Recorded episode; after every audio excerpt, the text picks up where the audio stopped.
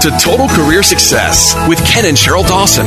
The mission of this radio show is to enable every listener to achieve their career aspirations and advance their careers, to achieve their potential and meet their financial goals.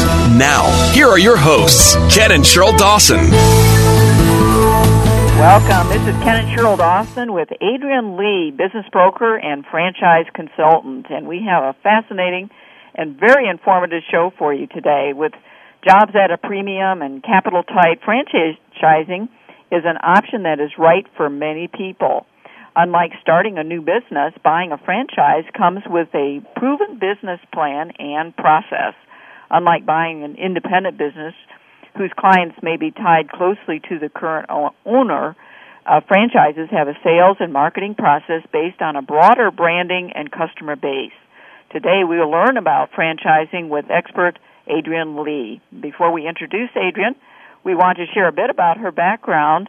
Uh, Adrienne is an experienced entrepreneur with over 25 years of business ownership, consulting, management, and franchise experience. She is a business transfer specialist with Murphy Business and Financial Corporation, providing business brokerage services as well as assisting clients with, with the purchase of new franchises. Perhaps the greatest value to clients is, is in coaching them through the research and due diligence process to ensure that they are a match for the franchise system they're considering, thereby greatly reducing their risk.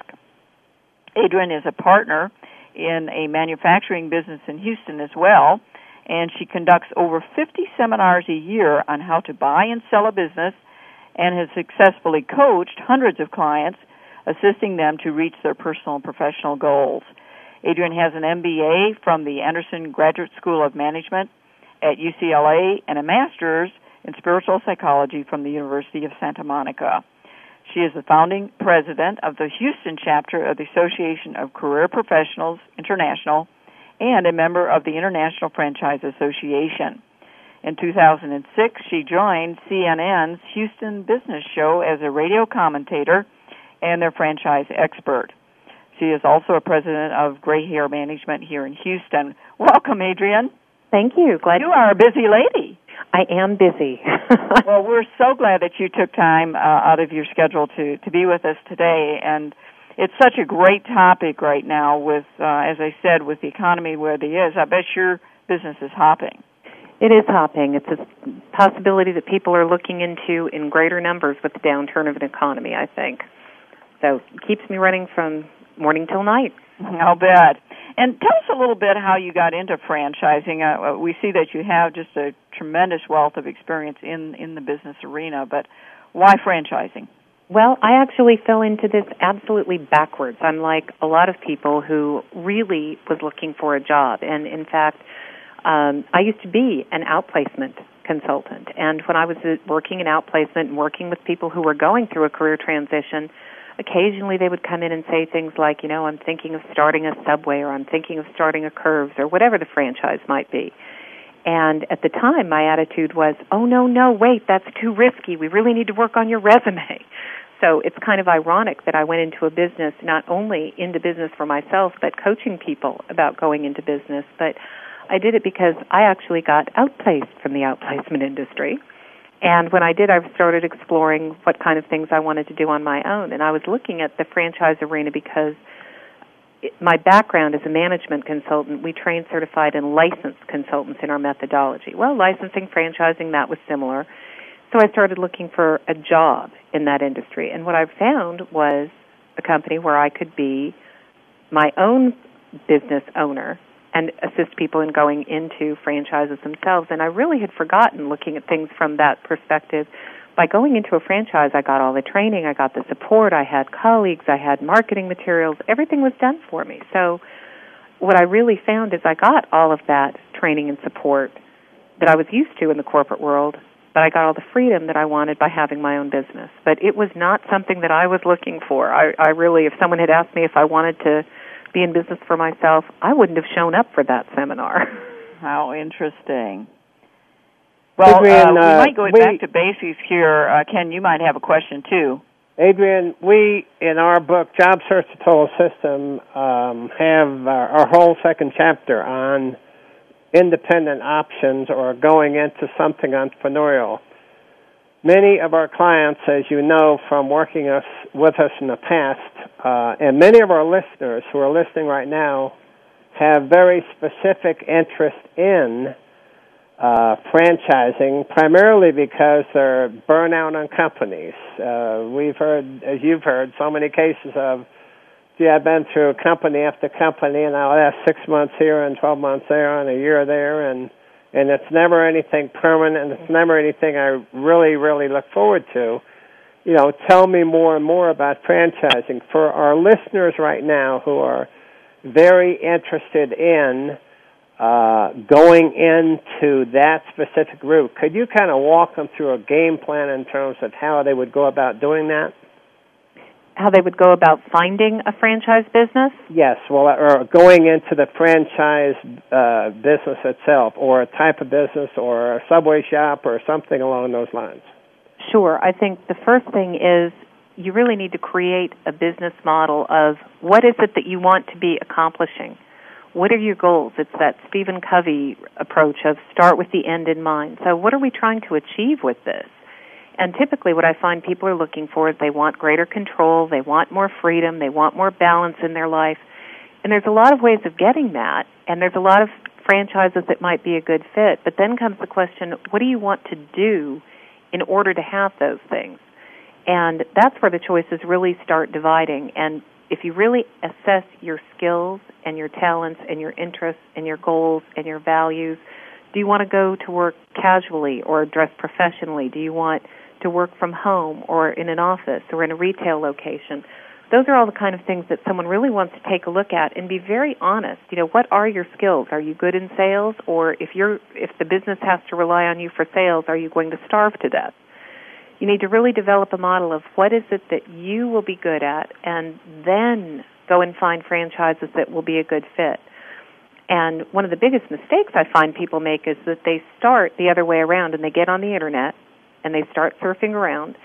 And the problem when they do that is they focus on businesses that they already know or that they frequent as a customer or, ooh, that looks like a hot industry. And the problem is, just looking on the internet, it's really hard to tell what will actually be a good fit for them and what their role as the owner will be. Well, I think yeah, exactly. And we talked about this uh, earlier, Adrienne, the importance of that assessment piece. And Ken, you mentioned chapter two. Well, chapter one of the total system is also important because it helps them to think through some of the issues that you're talking about, Adrienne. And then, as a second layer, to look at specifically what their fit is with doing the thing that's independent.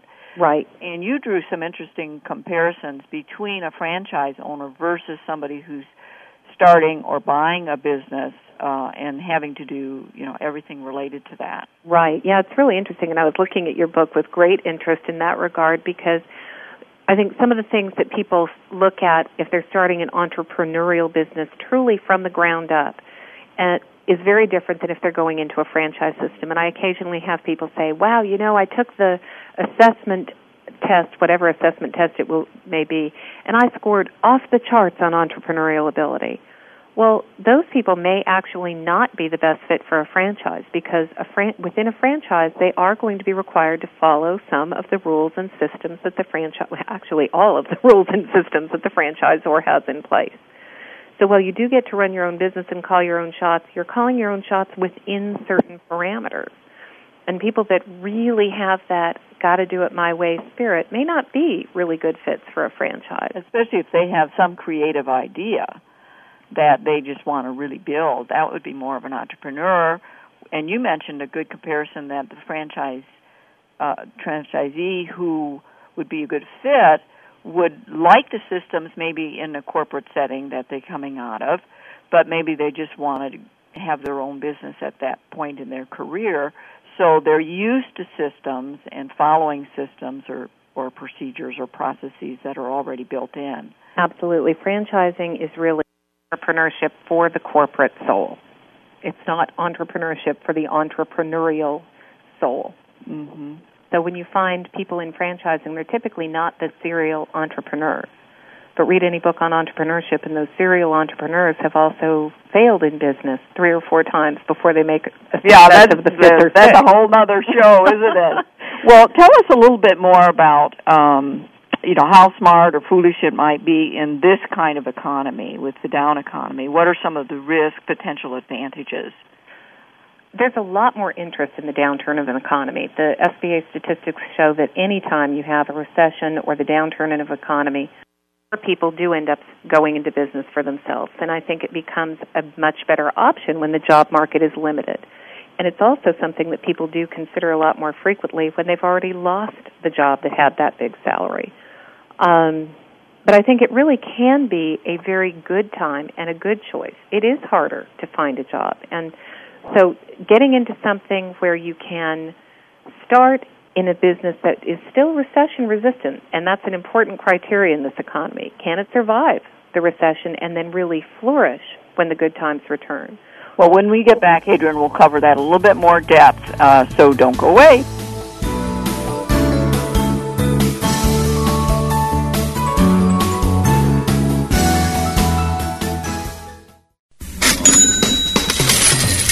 All we talk about is money. Call us toll free 866 472 5790 and talk to the experts. We talk money all the time. Voice America Business. Earn a better job for better pay and achieve a better life with Job Search, the total system, now in its third edition, and through a host of valuable online resources at www.tcsworldwide.com. Thousands have successfully used these proven techniques to make their dream job or career a reality. One total system user shared This is without reservation the best advice on job search available. I used it over my career and each time got a better position for substantially increased pay. Go to www.tcsworldwide.com and advance your career today.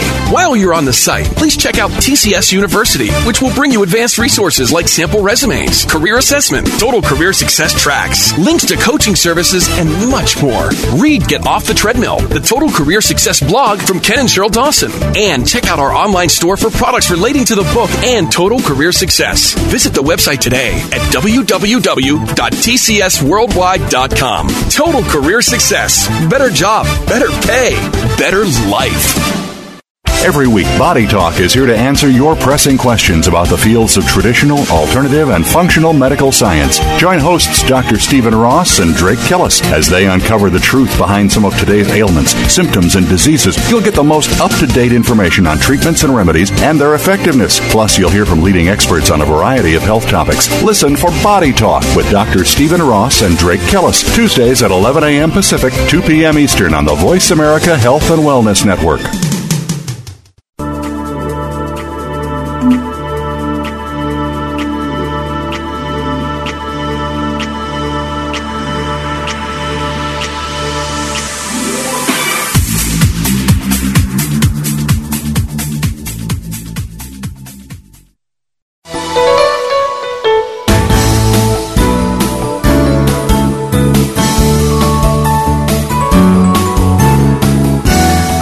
Listening to Total Career Success with Ken and Sheryl Dawson. Do you have a question or comment for the hosts about today's show? Please call toll free at 1 866 472 5788. That's 1 866 472 5788. Or send an email to tcsonair at tcsworldwide.com. Now, back to the program. Welcome back. Uh, this is Ken and Sheryl Dawson with Adrienne Leigh, and we're just getting into hot and heavy here into the topic of franchising, uh, something that is uh, can be very lucrative, and uh, depending on your interests, can lead in lots of different directions. And Adrienne, you were talking about um, the fit for the current economy, some of the risk and advantages. Let's go into that a little bit more because there's a lot to consider. Uh, aside from you know whether whether the particular service or uh, product that you're selecting and for the particular fran- uh, franchise would be appropriate in a down economy. Um, it is a consideration. Anytime you look at starting a new business, you want to make sure it's going to be able to get to profitability. So finding something that can flourish in a downturn of an economy is, I think, important. And there are certainly businesses that not only do well, but actually excel in the downturn of an economy. And some of them, just as easy examples, could be things like hair salons. Some of the franchised hair salons, people leave the higher priced salons and go get their hair cut at the less expensive ones. there are things that are certainly recession resistant and don't change good times or bad, like disaster restoration businesses. ServPro is an example. If someone has a fire or a flood, it really doesn't matter whether the economy is good or bad. They need those services. Mm-hmm. Same thing goes for tax preparation franchises. That's a seasonal business, but it's also a business that, you know, kind of goes by the adage there's only two things certain in this life, death and taxes, and those are going to be need to be done regardless. So evaluating things, I think some of the things that may have a little bit more difficulty starting in this economy are the higher end things. Things that people can live without are the luxuries. So, as an example, we've got a number of massage type concepts. It's hard to get a retail franchise up and running, even in a good economy, because it does take more working capital to have that bricks and mortar type location. So, to now have to put in a lot of capital up front and then have a lot of working capital while you're trying to build the business, it can be harder to ramp up to profitability, particularly in the downturn of an economy when people are saying, you know, do I really need a massage? I, I do need to get groceries, but do I really need a massage? So I think it's a matter of looking at how high priced the items are also. In the same way that people might want to cut out the massage, they may very well go and pay $3 for that cup of coffee just because that's a luxury they can afford. You, you know, Adrienne, one of the things that we uh, oftentimes recommend to our clients is that, and I'm sure you do the same thing, is that you try very hard to get into a, for all intents and purposes, a recession-proof business to the extent there are those. Could you speak to those those types of recession-proof businesses that you might recommend? Well, aside from the disaster restoration and tax, I'm not sure what's actually disaster, uh, disaster recession proof. There are certainly things that are more recession resistant. And some of the other things along those lines are let's capitalize on some of the long term trends. And one of the long term trends is we do have the aging baby boomer population. And that does not mean that everybody needs to run out and go get into home health care, but there are things that the aging baby boomers are more interested in. And some of those things are things like handyman services. Those are things that maybe they've gotten to the point where they can't do for themselves anymore, or after having two working people, they just don't want to be able to want to take the time to do those anymore. A lot of two career families don't have time to do all of those things themselves anymore. So that's a, a trend that we're seeing is things that cater to the aging population. Well, I think you're bringing up some interesting possibilities, and probably uh, uh, services and products that people haven't thought about as being franchised. So isn't that one of the problems people have when they think about franchising? They think, oh, I got hamburgers, you know, and they just think of the ones that are, you know, they see down uh, down the row of the uh, fast restaurants or whatever. It, it is. That's probably one of the comments I hear most frequently when I first talk to someone. When I ask, "Have you considered a franchise?" Oh, I'm not a franchise kind of guy or gal. It's something that they have a preconceived idea that if they're going into franchising, they're going to have to be flipping burgers. Mm-hmm. And really, food represents an incredibly small portion of the total number of franchises out there. It just happens to be a particularly visible one. That's really where franchising.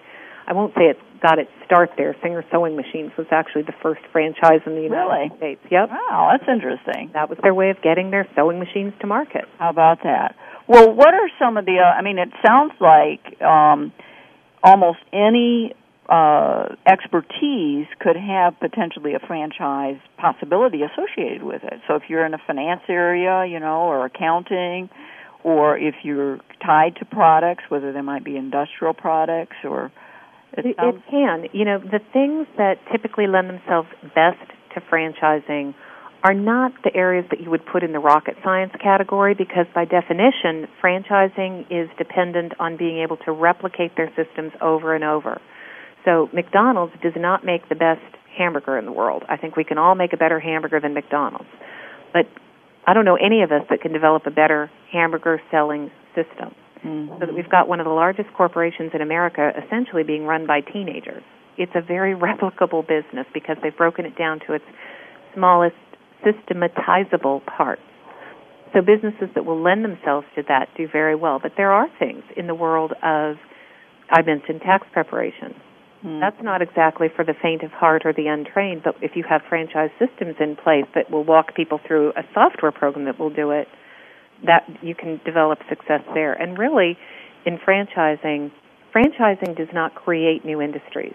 Where you get franchise successes is where you have a, a product or a service where there is a lot of demand and where there are a lot of mom and pop type shops in that industry. And then along comes franchising and says, aha, well, we could franchise this and we could systematize it and we could make it better and we can compete effectively. And what happens is those franchises start putting the mom and pops out of business. And we could debate how right or wrong that is. It's kind of like the Walmartizing of America. But what it does mean is if you have to evaluate for yourself which side of the coin do you want to be on, you probably want to be on the side where you've got the franchisor and all that support behind you as opposed to trying to compete independently. What I found real interesting is uh, in a couple of shows that Ken and I have done recently, we have uh, entrepreneurs who have developed franchising operations for coaching other people to be successful in entrepreneurship. Isn't that interesting? It is interesting, yeah. And I've seen other coaching models for just uh, life coaching or. Uh, you know, even business coaching that have taken that a similar tack. There are, and the coaching franchises are very interesting because they really do require the person going into that business to have some expertise of their own going in. Exactly. And yet they provide enough systems that one coaching program looks very much like another coaching program within those that same group of franchisees. Well, I think one of the reasons the the coaching the coaches like is because they're usually not marketers and salespeople, right. so they need some right. help in that area. Well, and they're also usually not experts in all the areas that someone needs help in. If you're going to coach a small business owner, it would be nice if you had expertise in human resources and in marketing and in sales and in accounting and finance to help a business owner with all those areas. And most coaches are good in one of those areas or two, maybe three, but they're not good in all of them. So having the systems there in place can be very helpful. Adrienne, one of the areas that always comes up in this kind of conversation is the question of fees or what do franchises cost. Could you kind of walk our listeners through maybe the range of fees and uh, anything else that would be helpful to them? Sure. There's two different fees that, well, three different fees that really come up. One is what is the franchise fee? And typically the franchise fee is going to be in the range of 20,000 to on the high end 70,000. Average is around the $30,000 area these days. And the way I've kind of looked at that fee, it's the fee that you pay up front to join the club essentially, but it's also the fee that you pay to take yourself from the 9 in 10 failure rate, which is what a truly entrepreneurial from the ground up business experience experiences to the 9 in 10 success rate which is what franchising experiences. So that's the upfront fee. The other fee that goes along with that is what's the total investment. And the total investment can really range broadly. It can vary from $50,000 on the low end, and that includes the working capital and everything you need to get that business up and running. So you could have a business that's a $50,000 total investment, and you can have a franchise that on the really high end is in the million dollar plus investment level typically I would say that service franchises are in the range of the fifty thousand to maybe the hundred and twenty thousand dollar area. And the reason that the total investment on those service based businesses is lower is that you don't have to have a physical bricks and mortar location. They could be run from home or an executive suite or a commercial warehouse, something along those lines. It's when you get into retail that you get into the hundred thousand to let's call it two hundred and fifty or three hundred thousand dollar category. And really, there's only about 15% of all franchises in the $300,000 and up category, and those are the larger restaurants, the larger automotive places, hotels, things along those lines.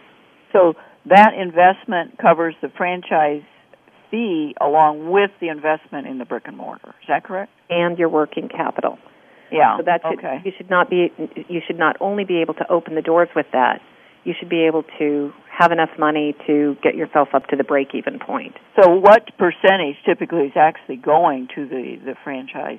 It depends on the franchise. That's a that's a hard question. You know, some franchises like the service based franchises where you're paying a coaching franchise, for example. You might be paying a sixty thousand dollar franchise fee because there's so much intellectual property and they're giving you the key to the kingdom right up front.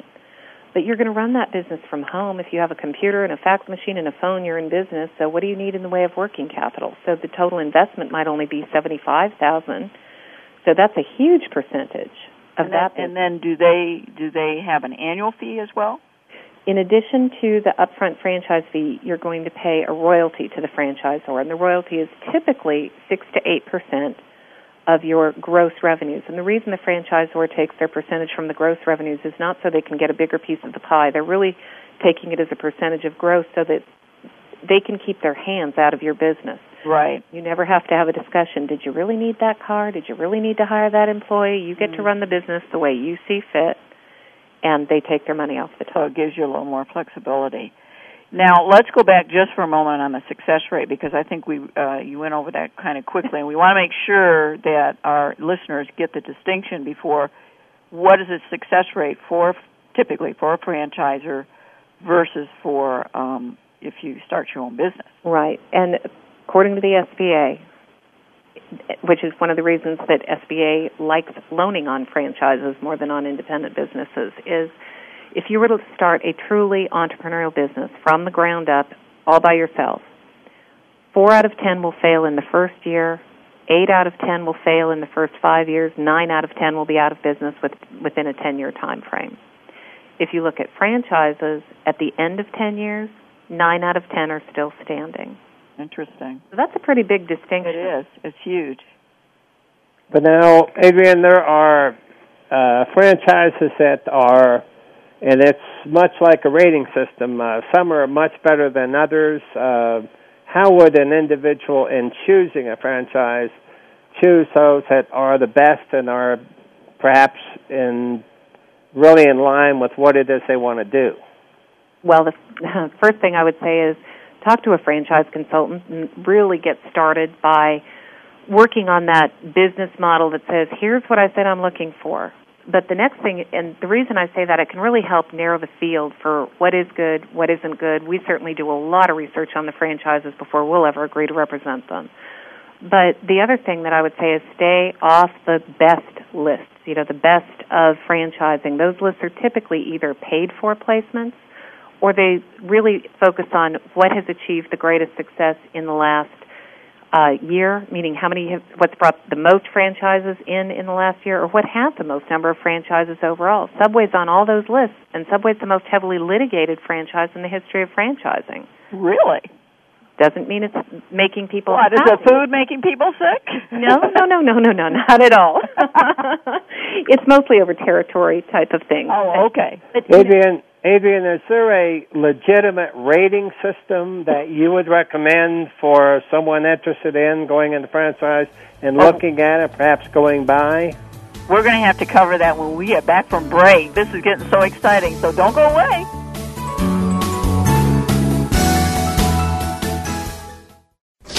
Money, money. Up to date business and financial news. Money, money. Call now and get the financial information you need. 866 472 5790. 866 472 5790. Voice America Business. Earn a better job for better pay and achieve a better life with Job Search, the total system, now in its third edition, and through a host of valuable online resources at www.tcsworldwide.com. Thousands have successfully used these proven techniques to make their dream job or career a reality. One total system user shared This is without reservation the best advice on job search available. I used it over my career and each time got a better position for substantially increased pay. Go to www.tcsworldwide.com and advance your career today. While you're on the site, please check out TCS University, which will bring you advanced resources like sample resumes, career assessment, total career success tracks, links to coaching services, and much more. Read Get Off the Treadmill, the Total Career Success blog from Ken and Sheryl Dawson, and check out our online store for products relating to the book and Total Career Success. Visit the website today at www.tcsworldwide.com. Total Career success, better job, better pay, better life. Feeling overworked? Overwhelmed? Do you feel like you could use a getaway right about now? Have we got a show for you. It's called De Stress Radio, and this show will help you take control of the stress in your life. Join hosts Robin Siegel and Marin Vertok every week. They'll motivate you to attain balance in both your personal and professional life. You'll want to share each episode with those important to you. Listen for De Stress Radio with Robin and Marin every Wednesday at noon Pacific Time, 3 p.m. Eastern on the Voice America Health and Wellness Network.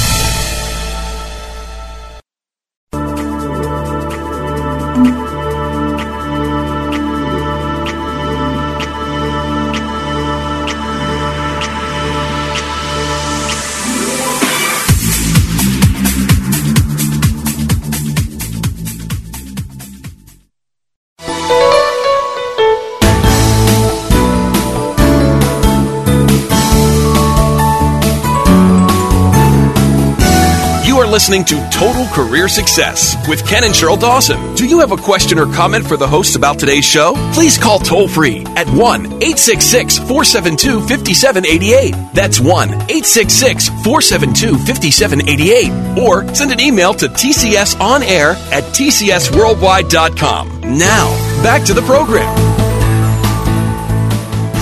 Welcome back. This is Ken and Sheryl Dawson with Adrienne Leigh, and we are just really getting into the nitty gritty here on franchising. Ken, I know you had a question before the break. Yeah, Adrienne, um, I kind of asked this before we had a chance to uh, get into a discussion, but let me ask it again if I can.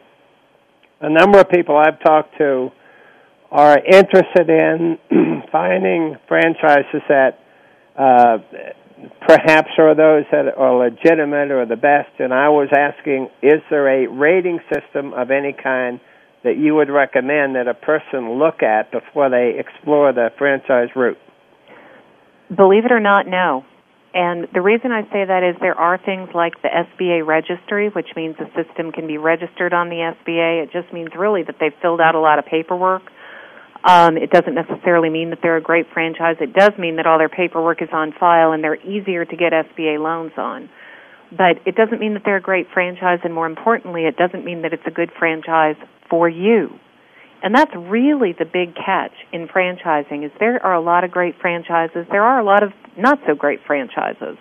But the big question is can you really find one that's a good fit for your skills? Because, because what could be great for you, Ken, could be a disaster for me. Yeah, exactly. And, and vice versa. So and, it's really and, much more of a issue of becoming your own expert and following a research process, proven research process, to get the information that you need before you ever sign with that franchisor. Yeah, and, and what we're what we're so concerned about, of course, is that we want to make sure that our clients do not go down these roads with all of these phony expectations and all these uh, wild uh, projections that are just baloney. We just want to make sure they go after legitimate routes that are proven and and have some, as you say, documentation behind them. Absolutely. Well, the good news is the Federal Trade Commission does require that every franchisor produce their FDD, which is the franchise disclosure document.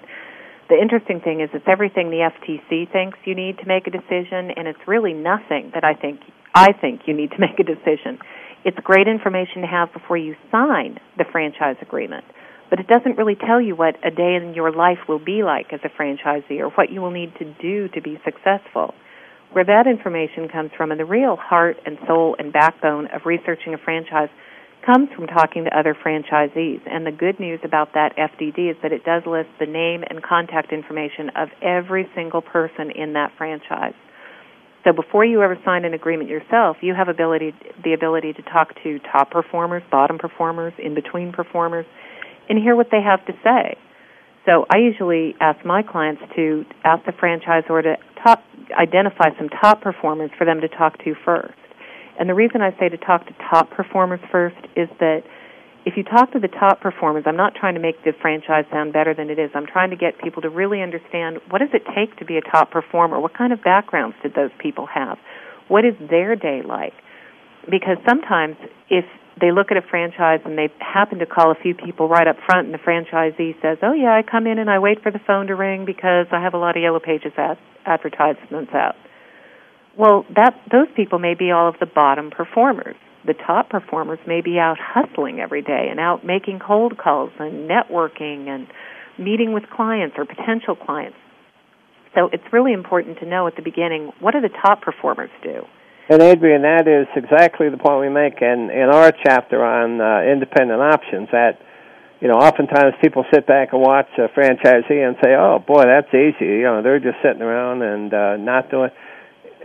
What we need to communicate to our listeners is that franchising is hard work. It is very, very difficult and really requires a huge amount of stamina and preparation, research, and all the rest of it. Uh, your thoughts along those lines? I agree wholeheartedly. I had someone put it to me really well. When you're starting a business, it's a little bit like watching a jet plane take off. When it's still sitting on the ground, it's starting to rev up and make make a lot of engine noise. And when it really starts taking off, there's even more engine noise and it's those engines are really revving high.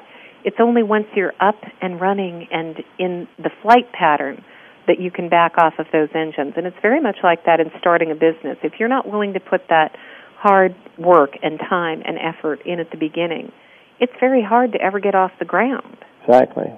And I think that um, you know it helps an individual to see you know what are the activities at the front end. They might really enjoy those, but they may not enjoy the day to day of the ongoing operations. They may want to hire somebody to do that, and maybe their game plan is more multiple franchises in multiple regions. That's true, and the flip side is also true because there's if you were going to own multiple units, you might really enjoy that idea or the ongoing effort of scouting locations, negotiating leases, building it out, hiring people, getting it up and running, putting your systems in place, and then you get bored. Mm-hmm. So the question on that flip side comes, well, would you be willing to work in a place for the first six months? knowing that if you had to go to a retail environment, for example, for the rest of your life every day, you'd be bored out of your mind. Mm-hmm. But would you be willing to do it for the first, and I picked six months for no particular reason, for the first period of time? Because you certainly want to know what that business is right. about to really and know what the clientele is like too. Absolutely. Mm-hmm. And then go build your second one and your third one. But you have to ask yourself, am I willing to in the short run work in it, work in the business before I go work on the business. Well, what you started with, Adrienne, I think is really important for our listeners to realize that there's a lot of due diligence that goes first in terms of what your needs are and what your expectations are, and what will, um, you know, hit your hot button, and then what is the best kind of franchise, what is the investment, uh, looking at the ones who are successful. So there's a whole series of steps to the due diligence that, that I can see in the Absolutely. And beyond that, you also want to visit the franchisor's corporate headquarters, meet the people that will be your support team, see what the corporate culture is like. And you definitely want to have the documents reviewed by a franchise attorney. And I, if I have had clients where I will sit down and jump up and down and do anything I can until they understand. I do mean franchise attorney getting any regular attorney. Oh, but I have a friend who's a transactional attorney, and it's a little bit like getting called up on murder one charges and bringing your divorce attorney. Exactly. Not a good idea. yeah. Well, you mentioned earlier a little bit about funding, and I'd like to get into that in a little bit more detail because, you know, uh, twenty-five thousand dollars or fifty thousand dollars for some people is still a lot of money. They may not have that as pocket change, so, what are some of the uh, uh, financing options uh, okay. for an individual? Yeah, most people these days don't have anywhere near that, particularly just in a accessible checking or savings account. Where a lot of people do have that kind of money, maybe in an IRA or a 401k. And so, one of the places where we're finding a lot of executives, particularly in today's economy, taking their money from is from those 401ks or IRAs. But there's a way of doing that to start a business with no penalties and no taxes. And basically, the short version of how you do that is you create your own company's 401k program. Roll your funds over from your existing IRA or 401k into your company owned 401k, and then you direct your company 401k to invest in your own company's privately held stock.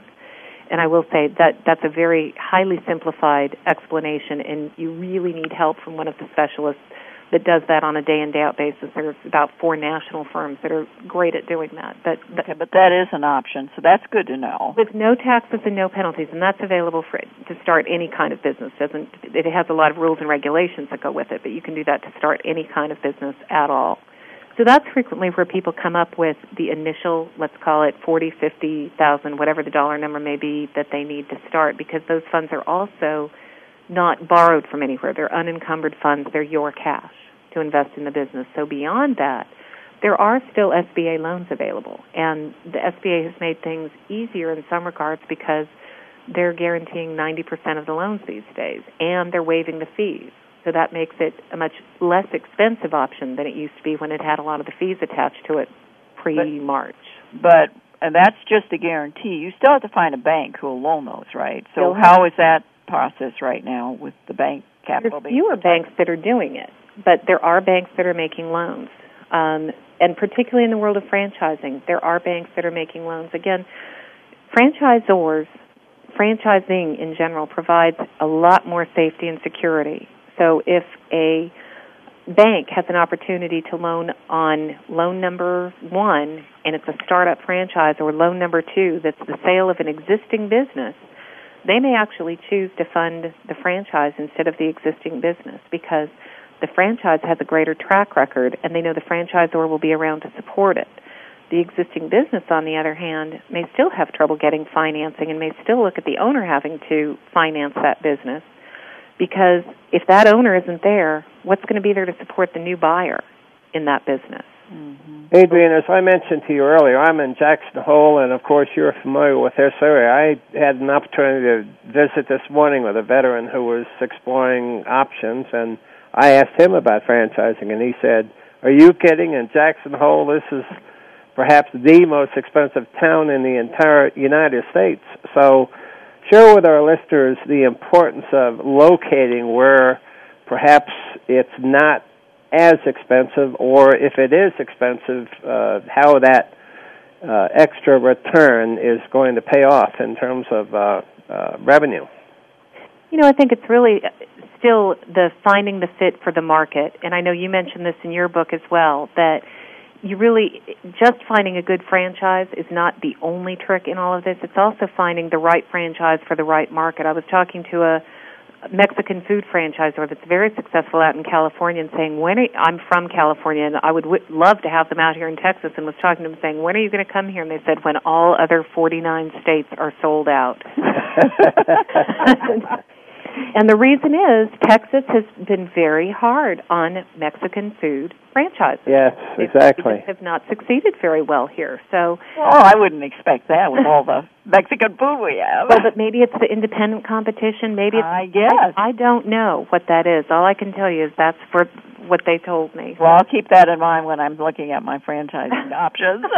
but before we get to the close and uh, leave the investment um, aspect or the uh, uh, finding the funding, um, the other possibility is for the franchisor to provide financing. Is that sometimes available? In, in rare cases. They're um, rare, huh? Yeah, they they are pretty rare because fran- that's really what franchisors are looking for when they start. You know, if you're going to be company owned, corporate owned, the way Starbucks went, then you end up coming up with your own money. One of the reasons to go into franchising to begin with is using other people's. Good point. Yours. Yeah. How about having those relationships with the bankers, so that might help facilitate finding? Absolutely. I always tell my clients that if the franchisor has any bankers that they recommend, use them. They already know the deal and they can walk it through much more easily than having to try and educate a new banker on a new deal. You could be up and running faster than you ever dreamed, right? That's right. well, speaking of that, usually what is the time frame from the first, you know, having the concept of I'd like to buy a franchise to actually making that happen? What time period should we allow? Typically, that from the time I first meet with someone to the time that they sign an agreement, it's about 2 to 3 months and it takes people that long really just to get comfortable with the idea. Most people will tell me that they really did all the research in about 40 hours total by the end of the day. Wow, I think that's fast. I'm impressed. If you think about what the process is, you're talking to the franchisor, you're talking to franchisees, you visit the franchisor, you get your financing. It's it's not that fast. What's what even takes the 2 to 3 months is I think a self-adjustment concept in terms of seeing yourself in that business and just getting comfortable. You know, for most people, it's like getting up on the high dive board you got to get comfortable with it before you can take that jump. Well, when you consider that it can take three or more months to place in a market like this, job market like we're seeing, that's pretty quick. It is pretty quick. Yeah. So when we come back from break, we've got some more interesting things to discover about franchising. So we'll see you in a few minutes.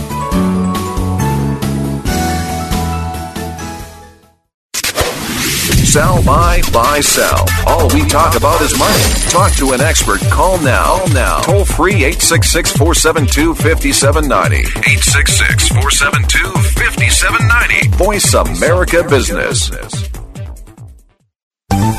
Earn a better job for better pay and achieve a better life with Job Search, the total system, now in its third edition, and through a host of valuable online resources at www.tcsworldwide.com. Thousands have successfully used these proven techniques to make their dream job or career a reality. One total system user shared This is without reservation the best advice on job search available. I used it over my career and each time got a better position for substantially increased pay. Go to www.tcsworldwide.com and advance your career today. While you're on the site, please check out TCS University, which will bring you advanced resources like sample resumes, career assessment, total career success tracks, links to coaching services, and much more. Read Get Off the Treadmill, the Total Career Success blog from Ken and Sheryl Dawson, and check out our online store for products relating to the book and Total Career Success. Visit the website today at www.tcsworldwide.com. Total Career Success. Better job, better pay, better life. Wielding power, shaping environments and outcomes, and making things happen are all essential characteristics of great leaders. Yet these qualities alone are not enough to ensure your success. In a complex world, how do you decide what's most important to you? In your career, your relationships, your finances, your family, in the world around you, in the whole of your life at large? Dr. Joseph Riggio, the host of Leadership Intuition, says that personal leadership, the desire to take charge of your life, is the key to creating futures that work and building a life worth living. Join Joseph as he reveals the power of uncovering and living your own personal mythology, the key to personal transformation, exquisite performance, and social influence. Learn to look inside and discover your personal mythology and unique leadership style. Go beyond conventional advice and discover your unique success blueprint on Leadership Intuitions with Dr. Joseph Riggio Friday at 8 a.m. Pacific, 11 a.m. Eastern on the Voice America channel. Leadership Intuitions, Power, Achievement, Relationships.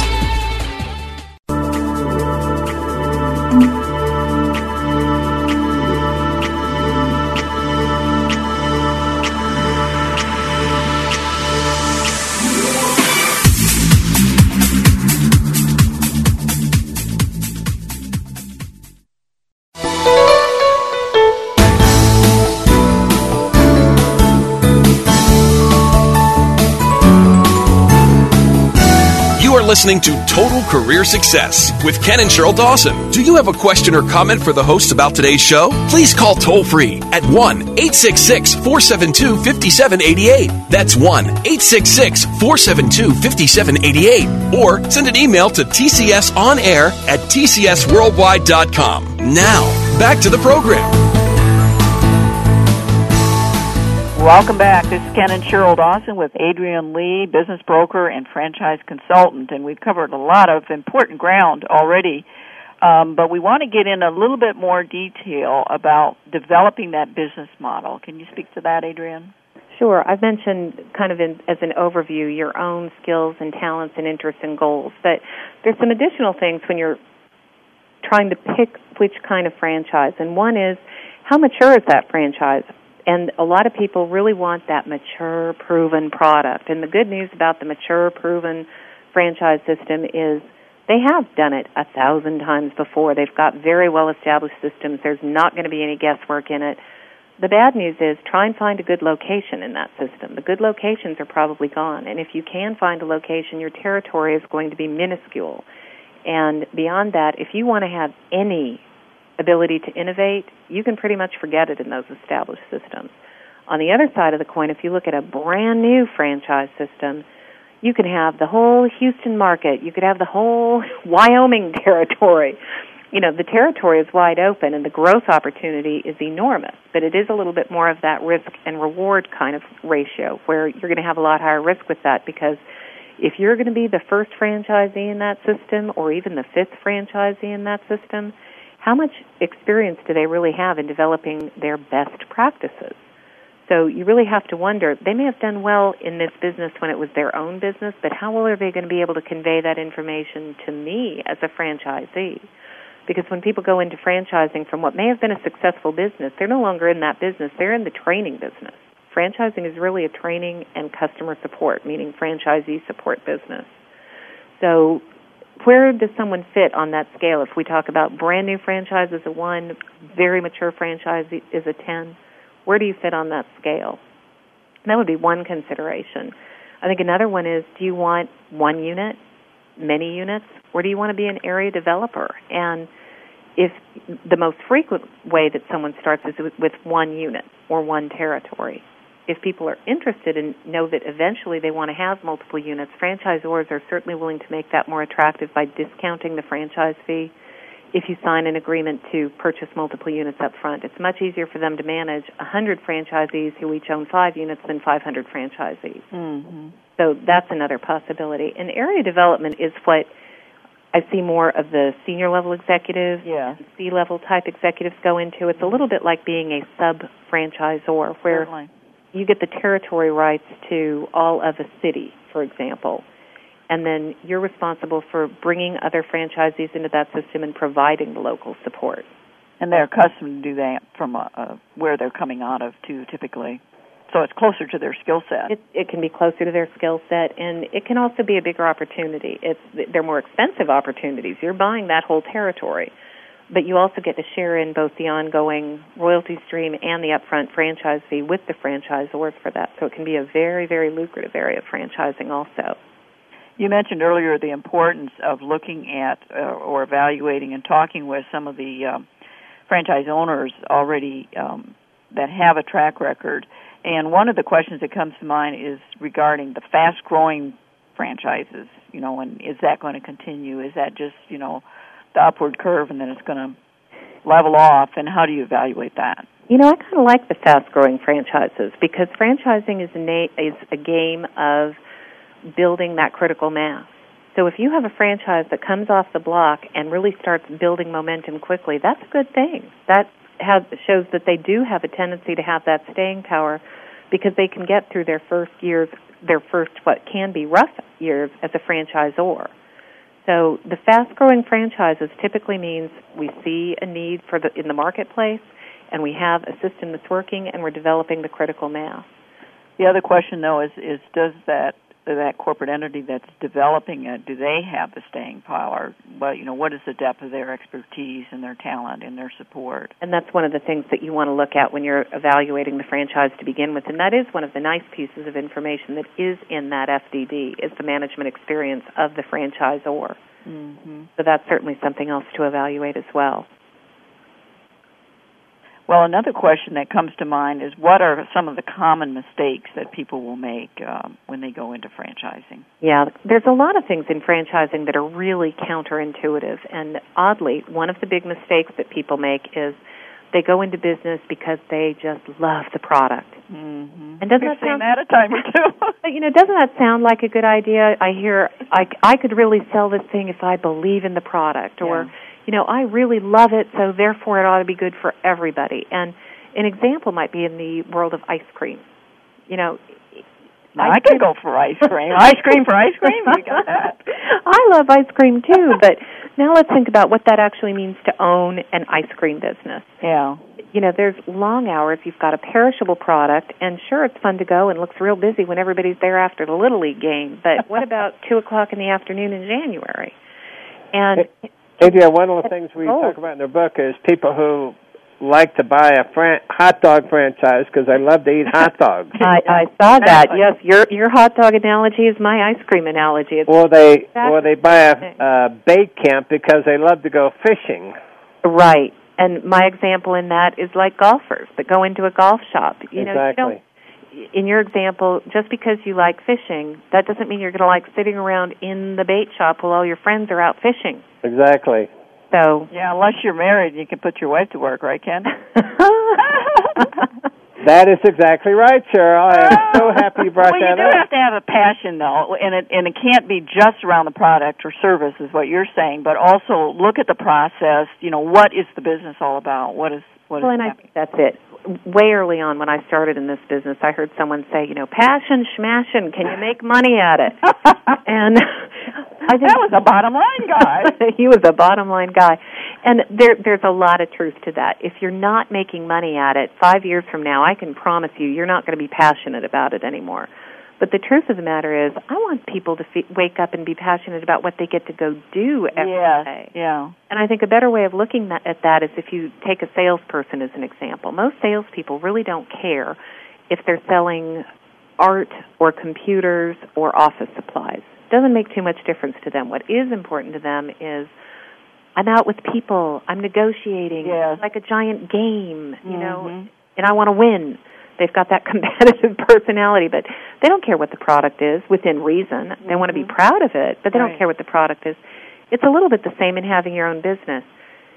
What the widget is is far less important than what you get to go do every day. There was a big layoff here in Houston a while back with waste management, and those people really understood that this concept. You know, okay, you just told me you loved your job. Were, were you passionate about waste?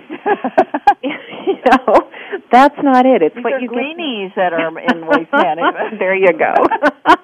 Adrienne, in addition to being a franchise consultant, you're also a business broker. For our listeners, uh, help them with perhaps buying a business, not necessarily franchise, but a business that's for sale. Some thoughts or suggestions for those that might have an interest in that. I think some of the same things apply. Figure out that business model. What do you want to be doing? Without that, it's really hard to identify what businesses really might be a good fit. And beyond that, I would say really working with a business broker is helpful because if you're going out independently, it's hard enough even working with a business broker to find a business that has been valued properly, you have an owner with reasonable expectations, and that you're actually going to be able to get through the closing table and into your own business. So it's very important to have some help going through that process in narrowing the field, finding a good business, and negotiating the deal. And just so we wrap up on the common mistakes before we close here, Adrienne, you mentioned the importance of uh, a proven system of research. And then, of course, once you're into that business, to be able to follow the systems. Uh, if you want to be one of the nine out of ten surviving after ten years. That's right. You know, following the franchisor system is very important. That's the number one cause of franchisee failure. Assuming they've picked the right franchise to begin with, is not following the system. So if you're not going to follow the system, why would you go into it to begin with? And whether you're going into an independent business or a franchise, having help and going through, again, that proven research process. I just can't emphasize that enough. There's a proven research process in the same way that franchising works because there's a, a proven process. Well, I'll bet there's some people out there that would really like to talk to you a little bit further, uh, Adrienne. So, how can people get a hold of you if they'd like? Easiest way is on the website. It's uh, just murphybusiness.com, or my phone number is seven one three nine one seven six eight three eight. And just to clarify, your fee comes from the franchisor, right? Not Correct. from your clients. Correct. There's no charge for my services. I'm like a marketing expense to the franchisors, or to business owners, I'm the seller's expense. And you mentioned that you do a lot of seminars and webinars as well. Is, I do. Is that on your website if they have an interest in a webinar? Uh, the webinars are not listed there, as a matter of fact. That'd be a good idea, wouldn't it? Okay. there we have a new Learned business idea today. well, listen, Adrienne, this has been very, very informative. Thank you so much for being with us today. Now, everyone, in, uh, be sure to come be with us next week because we have another fascinating and informative show. And Ken? Adrienne, thank you so much for being with us today. I'm sure our listeners are most appreciative of your advice, and I can't thank you enough. Well, thank you for having me. I, I enjoyed it. All right. See you all next week.